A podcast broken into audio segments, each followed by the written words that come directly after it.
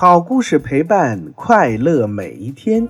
亲爱的听众小朋友们，大家好，欢迎您又来到松老师故事宝库听故事。今天呀，松老师给大家带来的又是一个成语故事。这个成语故事的名字叫“对牛弹琴”。对牛弹琴是东汉学者牟荣的代表作之一，选自《牟子理惑论》。讲述的是战国时期公明仪为牛弹奏乐曲的故事。对牛弹琴，比喻对不讲道理的人讲道理，对不懂得美的人讲风雅，也用来讥讽人讲话时不看对象。好了，宝贝们，那么接下来我们先来听听这个对牛弹琴的故事。战国时代。有一个非常出名的音乐家，名字叫做公孙仪。公孙仪不仅能作曲，同时也能演奏，尤其是演奏七弦琴，弹的曲子优美动听，很多人都喜欢听他弹琴，人们都很敬重他。公明仪不但在室内弹琴。遇上好天气，他还喜欢带着琴到郊外弹奏。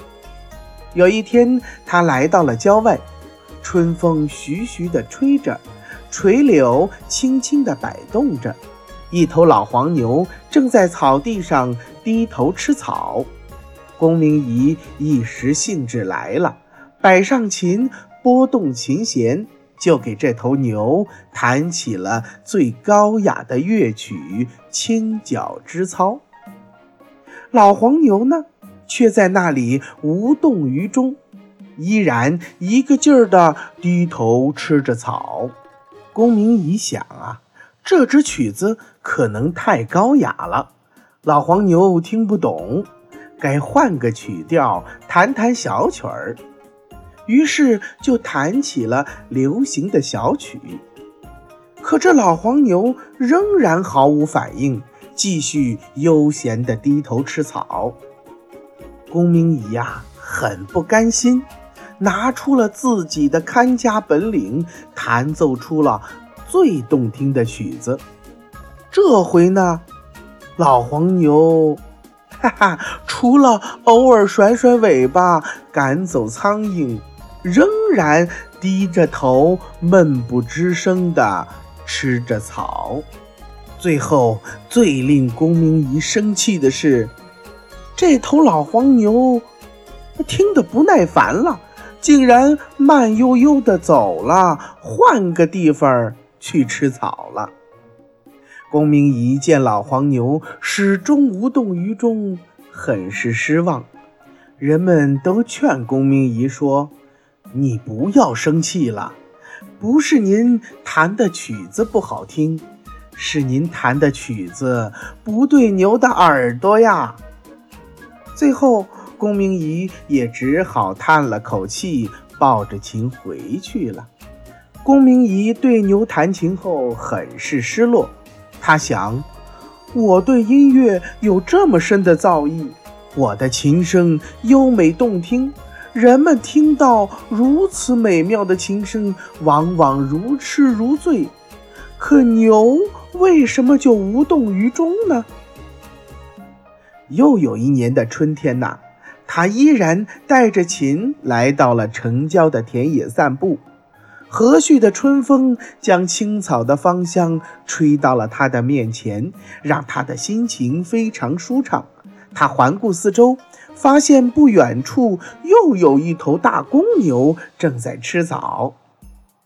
公明仪兴致勃发，想挽回面子，要为这头公牛演奏一曲，看看它的反应。于是他就拨动了琴弦，对着这头公牛弹奏了起来。虽然这次公明仪弹奏的曲子依然悦耳动听。